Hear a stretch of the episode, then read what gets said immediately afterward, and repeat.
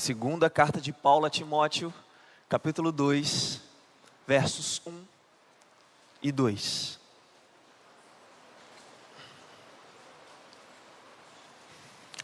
Nos diz assim a Escritura: Tu, pois, filho meu, fortifica-te na graça que está em Cristo Jesus. E o que de minha parte ouviste, através de muitas testemunhas, isso mesmo transmite a homens fiéis, também idôneos, para instruir a outros. Oremos ao Senhor mais uma vez. Senhor, nós te agradecemos pelo privilégio de nessa manhã estarmos em culto ao Senhor. Obrigado porque juntos aqui podemos celebrar a ressurreição do nosso Senhor Jesus Cristo. Obrigado, Pai amado, porque a tua palavra está diante de nós e temos o privilégio de lê-la e pela iluminação do Teu Santo Espírito, tirarmos para nós aplicações, ensinamentos, para que a nossa vida seja de fato transformada pelo Senhor. Em nome de Jesus, nós fazemos tudo na dependência do nosso Salvador, porque sabemos que sem o Senhor nada nós podemos fazer. Obrigado, Pai. Em nome de Jesus, fala-nos. Amém. Meus irmãos, o mundo mudou. Você provavelmente já falou isso. Você provavelmente já ouviu alguém falando isso. Existe uma diferença muito grande entre as gerações. No que diz respeito, principalmente nos seus aspectos ideológicos e tecnológicos. Você já deve ter ouvido o conceito de geração X, que é aqueles que nasceram da década de 60 até a década de 80. Essa geração é caracterizada pela luta dos direitos iguais e pela liberdade. Afinal de contas, o momento que vivenciaram foram, momentos, foram momentos muito complicados, momentos em que a fala era subjugada, momento, momentos em que muitos governos impediam da liberdade da expressão ser colocada em prática. Então, segundo os estudiosos, essa geração chamada de X ah, tem essa característica. A geração chamada de Y, que é daqueles nascidos em 1981 a 1999. Essa geração tem como principal marca o conceito de mudança, principalmente no que diz respeito ao trabalho. Nada trava essa geração. O novo atrai essa geração. Eles simplesmente mudam de trabalho pelo fato de querer aprender algo novo querer descobrir algo novo, ir para um lugar onde nunca ah, foi. Essa geração é marcada por essa característica. Ela não nasceu na era 5G, ela não nasceu nessa era que vivenciamos agora, obviamente, mas desfruta das suas implicações. Existe a geração também chamada de geração Z. Aquelas, aquela geração que nasceu a partir dos anos 2000. Essa geração são chamadas de nativos digitais. Quando eles nasceram, o mundo já era fast food. O mundo já era extremamente dinâmico. O mundo é rápido, intenso, globalizado, extremamente online. Para essa geração, como eu disse ontem para alguns irmãos, será estranho daqui uns dias pegar a fila. Sabe por quê? Porque eles têm um aplicativo no telefone que pode fazer dali o que eles fariam se estivessem na fila. Esta é a geração Z, uma geração que tem como uma das suas principais características a preocupação com o futuro, com o trabalho, qualidade de vida e defesa de algumas bandeiras. É por isso que nós vemos essa geração se colocando muito em prol de determinadas bandeiras naquela chamada militância, que nós sabemos muito bem. Essa geração é marcada por isso. Uma geração que também gosta daquilo que é novo, uma geração que também não se trava a aspectos que eles vão chamar de cringe, por exemplo, aspectos antiquados. E essa é a marca desta geração. Ricardo Wendel, que é o, criador da startup é, Economia Criativa, ele vai dizer o seguinte sobre essa geração: a geração Z é a primeira que já nasceu conectada à internet dentro de uma cultura de busca, ou seja, tudo é procurar para saber, tudo é procurar para ter mais informações, afinal de contas, a informação está a um clique, a informação está na palma da mão. Sabe por que o seu filho, que nasceu na geração Z, tem todas as respostas para as perguntas que ele vai fazer para você? Porque ele tem, já tem as informações nas mãos. Já está tudo na mão dele. Ele pode usar o chat GPT simplesmente para poder fazer a pergunta para o chat GPT antes de fazer para você, e o chat GPT vai dar as respostas para ele. É por isso que às vezes a, essa geração se torna impetuosa. Por quê? A informação está à disposição. Mas Ricardo Wendel vai dizer que dentro dessa cultura de busca, a atenção dessa geração está voltada para as plataformas de streaming. Tudo é YouTube, tudo é Netflix, tudo é Amazon Prime. Essa geração nasceu quando tudo isso já existia. E meus irmãos, este é o perfil das novas gerações da igreja. E eu gostaria de fazer uma pergunta para você. Uma pergunta retórica, obviamente. Você se preocupa com as novas gerações da igreja? Você se preocupa com os jovens e com os adolescentes, também os pré-adolescentes e as crianças da igreja? Meus irmãos, se a preocupação com as novas gerações da igreja for uma preocupação significativa para nós, e se isso for algo relevante em nosso coração, nós precisamos nos preocupar com o contexto em que essa geração está inserida. Porque a preocupação com as novas gerações se inicia na compreensão do contexto em que elas estão ou estarão. Entender a nova geração é o primeiro passo para se comunicar com essa geração. Não adianta nós partimos do pressuposto que nós vamos ter as respostas para essa geração se nós não conseguimos compreender aquilo que essa geração compreende como paradigma de vida. Não vai ter como a gente se comunicar com essa geração se nós não entendermos qual é a visão de mundo que essa geração tem. A comunicação com as novas gerações, meus amados, é o primeiro passo para o discipulado com essa geração. Para que você possa mostrar quem é Cristo para essa geração. Para que você possa compreender o que essa geração pensa, por exemplo. Se você quer se comunicar com essa geração, com as novas gerações da igreja, busque saber o que eles curtem, busque entender o que eles falam, quais assuntos interessam, quais são as perspectivas de futuro. Eu gosto muito da Marvel, gosto muito, gosto demais. Assisti, estou reassistindo toda a cronologia da Marvel. Sim, eu gosto também de assistir anime adolescentes. Gosto demais. Por quê? Porque eles estão assistindo tudo isso. E a gente precisa entender o que eles estão assistindo. A gente precisa entender o que eles gostam. Para que nós tenhamos a condição de, pelo Evangelho, dar respostas significativas e que façam sentido para essa geração. E por que é importante dar toda a atenção às novas gerações da igreja?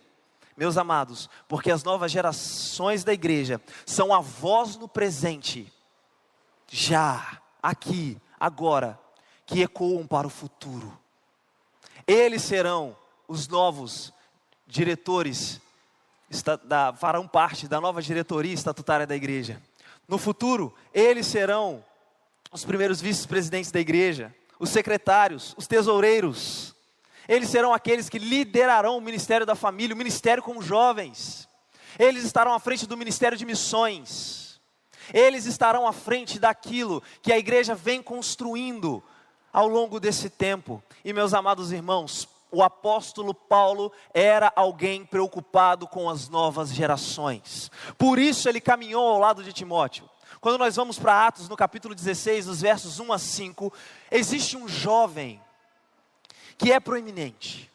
Existe um jovem que chama a atenção das pessoas que estavam em Listra e também em Ícono, e o nome dele é Timóteo.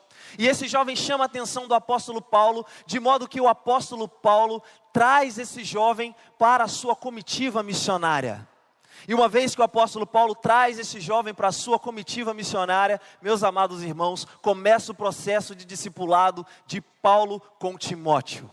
Meus amados, se nós abrimos a palavra de Deus em Romanos capítulo 16, versículo 21, quem estava ao lado de Paulo na escrita da carta aos Romanos?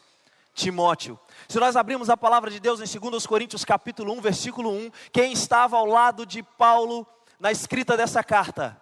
Timóteo. Se nós abrirmos a palavra de Deus em Filipenses capítulo 1, verso 1, Timóteo estava ao lado de Paulo. Colossenses capítulo 1, verso 1, Timóteo estava ao lado de Paulo. 1 e 2 Tessalonicenses, Timóteo estava ao lado de Paulo.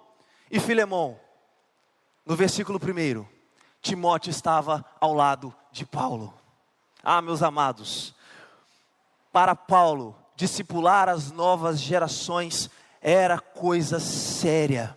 E ele começa dizendo, por exemplo, ao seu filho na fé, como seriam os tempos em que o seu filho na fé estaria. Por exemplo, quando nós vamos a 1 Timóteo capítulo 4, dos versículos 1 a 4, Paulo vai dizer: Timóteo, Deus tem segredado algo ao meu ouvido que eu quero compartilhar contigo. E o que Deus tem falado comigo? O Espírito afirma expressamente que nos últimos tempos alguns apostatarão da fé por obedecerem a espíritos enganadores e a ensino de demônios, pela hipocrisia dos que falam mentiras e que têm cauterizado a própria consciência. Esse é o tempo em que você estará, Timóteo. Quando nós vamos para 2 Timóteo, meus amados, no capítulo 3, versículos 1 a 5, Paulo vai também ler o tempo que Timóteo está inserido e dizer o seguinte: Timóteo, os últimos dias serão difíceis. Timóteo, os últimos dias serão trabalhosos, serão complicados. Fique atento a isso, pois os homens, verso 2, serão egoístas, os homens serão avarentos, os homens serão orgulhosos, arrogantes, blasfemadores. Os homens serão desobedientes aos pais, ingratos, irreverentes, desafeiçoados, implacáveis, caluniadores, sem domínio de si, cruéis e inimigos do bem traidores, atrevidos, enfatuados, amigos dos prazeres, mais amigos dos prazeres do que amigos de Deus. Eles vão ter forma de piedade, vão parecer que são boas pessoas, mas negarão o poder que a piedade tem. Timóteo, esse será o tempo em que você estará inserido. Esse é o tempo que as novas gerações da igreja estão. A gente não precisa ser um dos melhores sociólogos para a gente poder fazer uma leitura do nosso tempo e compreender que tudo que o apóstolo Paulo disse já está acontecendo. É só a gente olhar para as matérias que saem, por exemplo, nos sites de notícia. É só você acompanhar no seu Instagram as notícias que essas redes de comunicação apontam. Tudo que o apóstolo Paulo disse para Timóteo aconteceu e vem acontecendo numa proporção muito grande. E esse é o contexto em que as novas gerações da igreja estarão inseridas. É por isso que ler o tempo em que a igreja está inserida é importante, porque a gente precisa entender como preparar as novas gerações para enfrentar isso que o apóstolo Paulo já disse para o seu amado filho na fé, Timóteo. Nós precisamos compreender, meus amados irmãos, que Paulo no texto em que lemos, dá indícios muito significativos, princípios muito interessantes no que diz respeito à preocupação com as novas gerações. Paulo pintou todo o cenário para Timóteo, alguém que provavelmente estava passando por um momento de muita angústia, alguém que estava um pouco desanimado, mas Paulo está dizendo: Timóteo, não é hora de ficar assim. É por isso que a nova geração, ela precisa de motivação. E não é uma motivação que é precedente daquilo, por exemplo, que nós conhecemos, que é o Cristo crucificado e ressurreto. Nós sabemos que essa é a maior motivação que podemos dar a um jovem ou um adolescente. No entanto, o apóstolo Paulo sabia da fé não fingida de Timóteo. E no capítulo 2, versículo 1, o apóstolo diz: Meu filho, fortifica-te na graça, no favor imerecido dos céus, que te alcançou ou seja, essa graça que te alcançou é a mesma que te dará forças para continuar com o ministério que você recebeu da parte do Senhor e que foi ah, mostrado e que foi autenticado pela nossa imposição de mãos. Fortifica-te na graça que há em Cristo Jesus. Meus amados, a complexidade e a velocidade que as coisas acontecem no nosso tempo dá à nova geração um leque de oportunidades para que eles desanimem ou para que eles abandonem a fé. Lifeway é um instituto de pesquisa. Anos atrás fez uma pesquisa muito interessante. 70% dos jovens que ingressam na faculdade, na universidade, desviam da igreja, saem da igreja. E a grande pergunta é por que isso acontece? E a grande questão é por que essas coisas acontecem em nossos dias. Porque os jovens entram na faculdade e, ao entrarem na faculdade, tudo aquilo que aprenderam, provavelmente, é esquecido. É importante dizer a esses jovens, preparar esses jovens, colocar esses jovens com tudo aquilo que temos, que é a palavra do nosso Deus, e dizer: meu filho, minha filha, jovem, adolescente, continue olhando para Jesus. Continue olhando para Cristo, porque é o favor imerecido dele que te dará toda a condição de vivenciar a hostilidade do campus. É o favor imerecido dos céus que um dia resgatou a sua vida do poder da morte, que te dará toda a condição de você permanecer firme perante o bullying, por exemplo, porque você não concorda com o aborto. É o favor imerecido dos céus que te dará toda a condição e você não conseguirá explicar, de fato, porque é um poder sobrenatural. Que o apóstolo, inclusive, vai dizer, escrevendo aos Efésios: o poder que em nós opera, esse poder sobrenatural, de fato, que é o poder do Espírito em nós e através de nós, por meio da graça imerecida dos céus, dará condições para que você permaneça firme diante do cancelamento que as pessoas farão a você porque você é crente em Jesus. É, de, é, necessário, meus irmãos, dizer a esses jovens e esses adolescentes: continuem olhando para Jesus, porque não existe absolutamente nada que essa falida ideologia ou que essa a ideia que apresenta uma redenção mentirosa possa te dar, que Jesus Cristo já não, tem, não tenha te dado. É necessário dizer a eles: vocês não são todo mundo. O apóstolo Paulo, meus amados, ele vai dizer isso no capítulo 3, verso 8, quando ele diz: Timóteo, Timóteo, as pessoas, como Janes e Jambres, as pessoas serão dessa forma, eles vão resistir à verdade, eles não vão dar ouvidos àquilo que precisa dar. Eles, todavia, irão de mal a pior. E no verso 10, Paulo diz: Você, entretanto, você não é como esses, porque eu conheço a sua fé. Eu sei que um dia você fez profissão de fé. Eu sei que um dia você colocou-se à disposição do reino de Deus para trabalhar eu acompanhei o seu crescimento, eu acompanhei o seu desenvolvimento, portanto, Timóteo, você não é todo mundo, você tem seguido de perto. Entende, meu amado, a proximidade que Paulo tinha com Timóteo? Entende como Paulo estava próximo de Timóteo? Como discipular as novas gerações era importante para Paulo? Passar o bastão para as novas gerações era extremamente importante, é por isso que Paulo está dizendo: você não é todo mundo. Minha mãe, um dia, eu era muito novo e pedi minha mãe para poder ir na praia com uma família que era de conhecidos, né? E aí, a minha mãe é, disse assim para mim. Eu cheguei para ela e perguntei: mãe, deixa eu ir com a família do Leandro? Por favor, mãe, todo mundo vai. E qual foi a resposta para minha mãe, da minha mãe para mim? Você não é todo mundo. Foi isso que ela me disse. Então eu não fui na praia naquele final de semana. Paulo está dizendo isso para Timóteo. Você não é todo mundo. Timóteo, eles podem, mas você não. Por quê? Porque você teve um contato gracioso com o Senhor Jesus Cristo. Timóteo, eles podem, você não. Você tem seguido de perto o meu ensino, o meu procedimento, o meu propósito, a minha fé, a longanimidade, o amor e a minha perseverança. Você tem visto, verso 11, as minhas perseguições. Você tem visto meus sofrimentos, quais me aconteceram em Antioquia, Ícono e Listra, que variadas perseguições tenho suportado. Ah, Timóteo, fique firme porque todos aqueles que querem viver piedosamente em Cristo serão perseguidos. O próprio Jesus já disse isso. O próprio Cristo já disse para mim e para você, jovem, que você seria perseguido por conta da sua forma de pensar. O próprio Cristo já disse para mim e para você que você seria perseguido pelo, pelo seu paradigma de vida.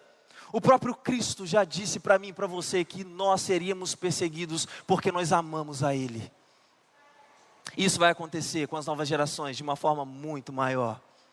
E o que, que a gente precisa fazer com essas novas gerações? Continue olhando para Jesus. Não tirem os olhos de Jesus. Se vocês tirarem os olhos de Jesus, a probabilidade de vocês entrarem nessa porcentagem de 70% será muito grande.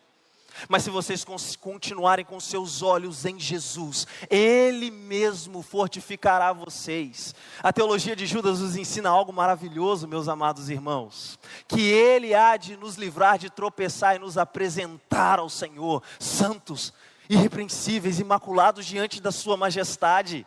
Ele há de nos dar a força, o poder, para podermos enfrentar todas essas coisas. É por isso que Paulo está dizendo para Timóteo: continue olhando para Cristo. Não tire os seus olhos de Jesus. A ideia é não desviar mesmo os olhos de Jesus, não olhar nem para a direita, nem para a esquerda, mas manter os seus olhos fitos no Cristo que morreu, mas que vivo está e está entre nós. Louvado seja o nome de Jesus. Mas Paulo, meus amados irmãos, ainda ensina para nós algo muito interessante. A nova geração tem um papel crucial de conexão. Paulo está dizendo a Timóteo, verso 2: E o que de minha parte você ouviu, através de muitas testemunhas, isso mesmo, você precisa transmitir a homens fiéis e também idôneos, para instruir a outros. Timóteo tinha uma responsabilidade ser aquele que ligaria a era apostólica com os novos crentes. Paulo ensinou ao seu filho na fé que ele deveria transmitir, ensinar a outros, homens fiéis, para que esses homens fiéis tivessem a condição de ensinar a outras pessoas. Meus amados irmãos, a igreja só chegou até onde chegou porque uma geração se importou com outra geração, porque uma geração discipulou outra geração. Porque a geração anterior, a geração que temos aqui hoje, discipulou essa geração. E essa geração tem um papel crucial de conexão, porque essa geração discipular as no, discipulará as novas gerações da igreja. E a grande pergunta que nós precisamos fazer, nesse contexto que o apóstolo Paulo diz a Timóteo, é o seguinte: qual tem sido o ensino que nós temos passado às novas gerações? Quando algumas pessoas mais maduras chegam para mim e dizem o seguinte: essa geração é muito difícil. Que geração complicada. Meu Deus. Que... A minha pergunta é: quem discipulou essa geração?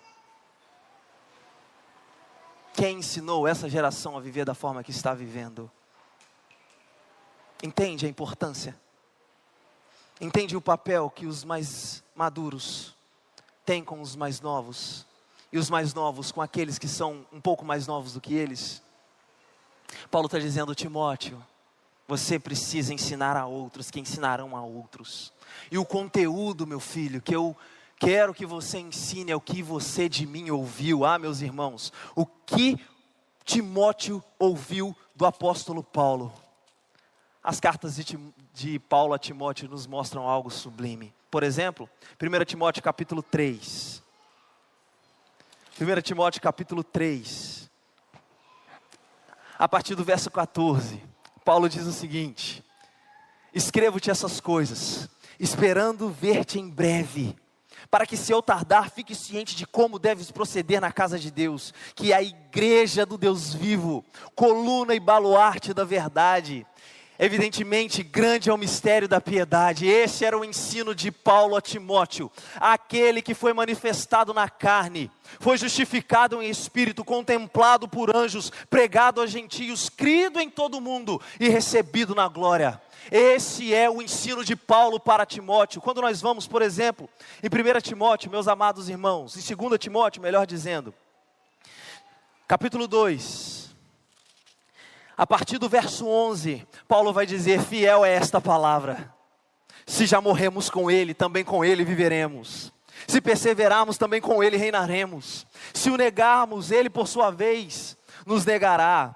Se somos infiéis, Ele permanece fiel, pois de maneira nenhuma pode negar a si mesmo. Salmo 145 vai nos dizer que uma geração louvará a outra geração, uma geração contará a outra geração as obras do Senhor. O conteúdo do nosso ensino deve ser o Cristo crucificado, morto, segundo as Escrituras, crucificado segundo as Escrituras, mas ressurreto segundo as Escrituras. Este deve ser o ensino que as novas gerações devem receber. As novas gerações não devem receber o um ensino, apesar de ser importante, mas não deve ser a prioridade de como ser bem-sucedido na vida, porque ser bem-sucedido na vida ficará nessa vida. As novas gerações não devem ser ensinadas como prioridade a como socialmente ser aceito, afinal de contas, se nós ensinamos para eles ficarem firmes naquilo que eles precisam ficar, que é na presença do nosso Senhor Jesus Cristo, essa sociedade não vai aceitar muito bem os nossos jovens e os nossos adolescentes. E nós precisamos falar com eles: está tudo certo, é isso mesmo. Eles não vão te aceitar. O fato é, que nós não ensinamos os nossos filhos a serem rejeitados, porque nós não queremos ser rejeitados. E nós precisamos ensinar os nossos jovens, os nossos adolescentes, que por amor ao Senhor Jesus Cristo, talvez eles serão rejeitados, cancelados, marginalizados. As pessoas não vão querer ficar perto deles, porque eles são muito retrógrados, porque eles são muito conservadores, porque essa coisa de Bíblia é passado, esse negócio tem que ficar no, no passado. Mas quando nós ensinamos a eles que isso é vida, que é através da palavra de Deus que nós encontramos vida, ah, eles vão compreender que o melhor lugar para se estar é aos pés do Salvador Jesus Cristo. É por isso, meus amados, que essa geração tem um papel crucial de conexão. O que uma geração deve ensinar a outra, sem reservas, é o Evangelho de nosso Senhor Jesus Cristo. E eu costumo resumir isso nas palavras do pastor Andy Stanley, da igreja North Point nos Estados Unidos. Isso significa seguir a Jesus e levar outras pessoas a um relacionamento crescente com Jesus. Essa geração tem um papel muito importante. É por isso que a gente precisa compreender essa geração. É por isso que a gente precisa entender essa geração. Mas eu ainda aprendo aqui nesse texto, meus amados, que a nova geração deve continuar a missão. Paulo está dizendo que Timóteo deveria transmitir aquilo que ele ensinou, aquilo que ele aprendeu ele deveria transmitir a homens fiéis, para que esses homens fiéis também instrua outros homens fiéis. A transmissão da mensagem que esses homens receberiam de Timóteo teria apenas um propósito: continuar a missão. De todo o coração, o jovem pastor deveria continuar a missão que o apóstolo Paulo tinha se iniciado e que os apóstolos tinham iniciado. Por isso que no capítulo 4, Paulo vai dizer a Timóteo o seguinte: Timóteo, é diante das duas testemunhas, capítulo 4, versículo 1. É diante das duas maiores testemunhas que eu faço a você uma convocação solene esse Jesus voltará para julgar vivos e mortos. Timóteo, quando o reino dele for manifestado, ele colocará diante de todos as suas obras. É por isso que eu chamo você sem reservas. Verso 2: pregue a palavra, continue a missão, não pare Sim, eu pintei como os tempos serão terríveis. Eu mostrei para você a hostilidade do campus que você vai estar inserido. Eu pintei para você toda a dificuldade que você vai enfrentar. Sim, você sabe que eu já enfrentei dificuldades parecidas. Você seguiu de perto as minhas perseguições. Você seguiu de perto as minhas aflições. Você sabe, Timóteo, que daqui para frente é só para trás. Nesse mundo. Você sabe disso. Por isso que eu estou te dizendo, meu filho, continue olhando para Jesus. Você tem um papel importante. Então prega a palavra. Em qual oportunidade for, quer seja o local legal para você pregar, prega. Se não for legal, prega também. Corrige, repreende, chama as pessoas para perto com toda paciência, mas ancorado, basado na doutrina essa doutrina que eu já te falei, que eu estou escrevendo para você qual é? Que Cristo Jesus veio salvar pecadores, dos quais eu sou o principal, porque outrora persegui a igreja de Deus. Timóteo, você tem um papel, e esse papel, meu filho, é sofrer as aflições, suportar as aflições, ser sobra em todas as coisas, fazer um trabalho de um evangelista e cumprir cabalmente o seu ministério. Sabe por quê? Porque vai ter um tempo em que as pessoas não vão querer ouvir a verdade do Evangelho. Eles vão trocar, nas palavras de um poeta cristão brasileiro, a doce verdade, a dura verdade, pela suave mentira. Então, meu filho, prega, prega, prega com a sua vida, prega aquilo que você recebeu de mim, prega aquilo que você experimentou. Não tem como a gente pregar algo que a gente não experimentou, meu filho. Então prega. Sabe por quê, Timóteo? Absolutamente nada nessa vida há de se comparar com aquilo que Cristo Jesus tem reservado para todos aqueles que amam a sua vinda, que é a coroa da justiça. É isso que está reservado para você, meu filho. Por isso permaneça firme. Por isso continue firme. Por isso não para. Esse ou essa são as últimas instruções que eu tenho para você. Sabe por quê? Porque o tempo da minha partida tá, está próximo, o tempo da minha morte está chegando.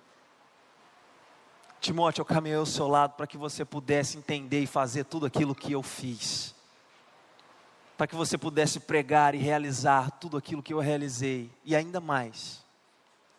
O tempo da minha partida está chegando, mas a coroa da justiça me está guardada, e Timóteo também está guardada para você, porque você ama a vinda do Senhor Jesus. Eu queria pensar com você em algumas coisas para a gente refletir e também praticar. E a primeira delas é: o que você pode fazer para inspirar, estimular e motivar as novas gerações? Crianças, jovens, pré-adolescentes, adolescentes. Você tem um papel, meu irmão, de cuidar dessa geração, se o futuro da igreja é a sua preocupação. Você tem um papel crucial no desenvolvimento espiritual dessas crianças, desses adolescentes, desses jovens. É por isso que eu queria pensar com você em segundo lugar. Não deixe para ir atrás, caminhe ao lado. A gente deixar para correr atrás do jovem que saiu dá muito trabalho. Dá. Então é melhor a gente cortar o caminho e caminhar ao lado desse adolescente e falar assim: vem comigo. Eu quero te contar das experiências que Jesus Cristo fez na minha vida, para que você permaneça firme naquilo que Ele te chamou a fazer, assim como eu estou aqui até hoje.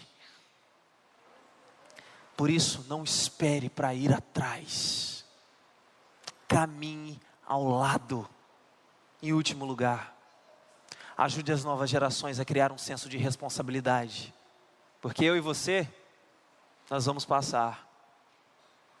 As crianças que assumirão o nosso lugar, e as crianças, os adolescentes, os jovens, eles precisam ser discipulados para que ele continue a obra que o Senhor colocou em nossas mãos.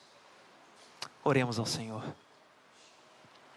Pai amado, nós te damos graças nessa manhã, pela tua palavra, que nos tira de um estágio cômodo, pela tua palavra que nos faz olhar, ler, compreender o perfil dessas novas gerações, gerações que precisam de presença, gerações que precisam de um discipulado robusto Gerações que precisam que seja mostrado para elas a beleza e a majestade, a soberania do Cristo vivo. Ó oh, Pai, não nos deixe negligenciar o chamado que o Senhor tem para nós. Nos ajuda, nos dê força, poder e capacitação no espírito para que possamos cumprir com a responsabilidade que temos com as novas gerações. Ó oh, Senhor, Que o seu nome seja exaltado e glorificado através das nossas vidas. Nos dê poder e nos faça lembrar de tudo aquilo que o Senhor, por meio da tua palavra, nos falou nesta manhã. Nós te agradecemos, em nome de Jesus. Amém.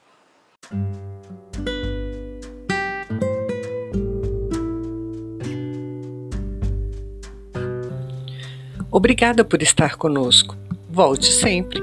A Igreja Batista Plenitude tem sempre uma mensagem de Deus para você.